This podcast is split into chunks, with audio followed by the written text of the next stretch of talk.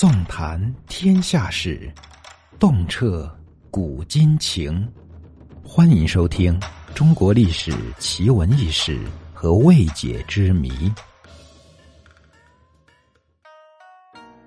第三位千古一帝要从隋炀帝杨广说起。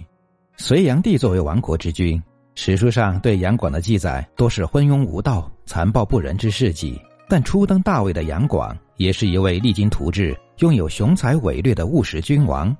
之所以能被称为千古一帝，主要是其有两件功劳利国利民。其一是修通大运河。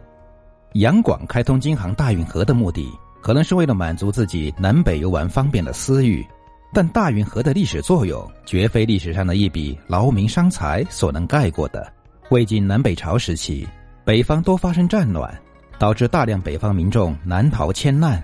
经过百余年的民族融合，南方的经济发展渐趋成熟，但南北差异也同时加剧，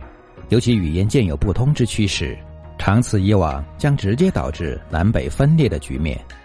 京杭大运河的开通加强了中央集权政治对南方的统治，促进了南北经济和文化的交流，不但避免了中华文明的南北分裂，反而使南方的少数民族逐渐融入到了中华的大文化圈中。其二是大兴科举制。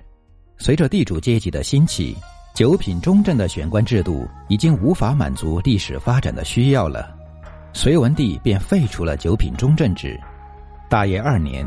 杨广遂了广大寒门士子的愿，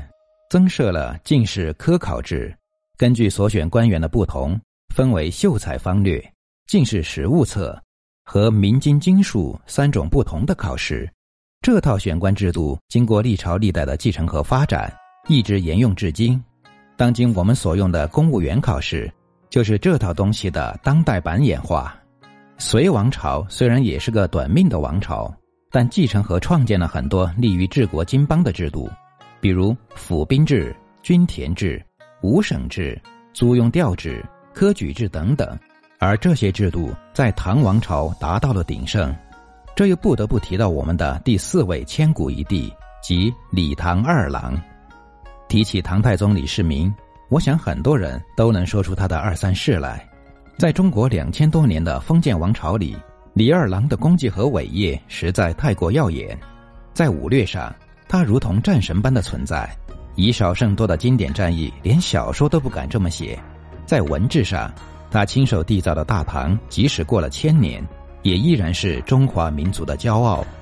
李世民少年时期就表现出了卓越的战争指挥才略。大业十一年，隋炀帝在雁门被突厥包围，年仅十七岁的李世民采取疑兵之计，增加战鼓以扩大军容。进攻时马尾绑上树梢，远远看去尘土飞扬，突厥以为大军压境，四散溃逃。隋军不费吹灰之力，成功的救下了隋炀帝。后来李渊晋阳起兵，领兵攻破长安，为唐王朝的建立立下了赫赫战功，拜天策上将，受封秦王。而此时的李世民还仅是一个二十岁出头的少年，尤其虎牢关一战，李世民不但坚持对王世充、窦建德两线作战，而且以三千骑兵将窦建德十万兵马杀得溃不成军，四散逃窜，一战擒双王。天下大势已定，就连战神项羽也不敢这么打仗吧。能武的开国之君常有，能文的治世明君也不少，但既能文又能武的全能君主真的不多见，而李世民却是其中的佼佼者。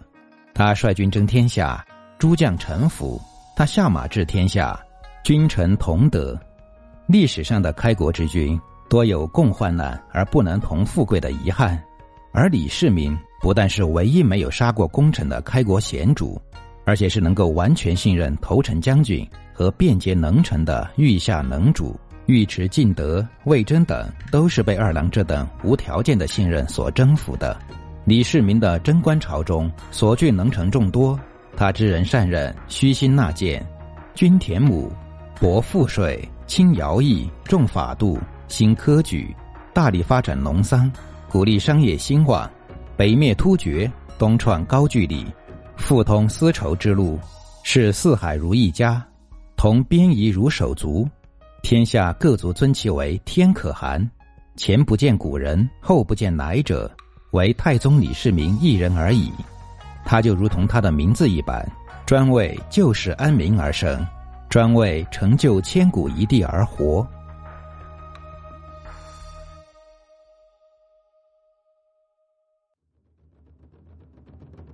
本集已播讲完毕。如果您喜欢本作品，请记得关注和订阅。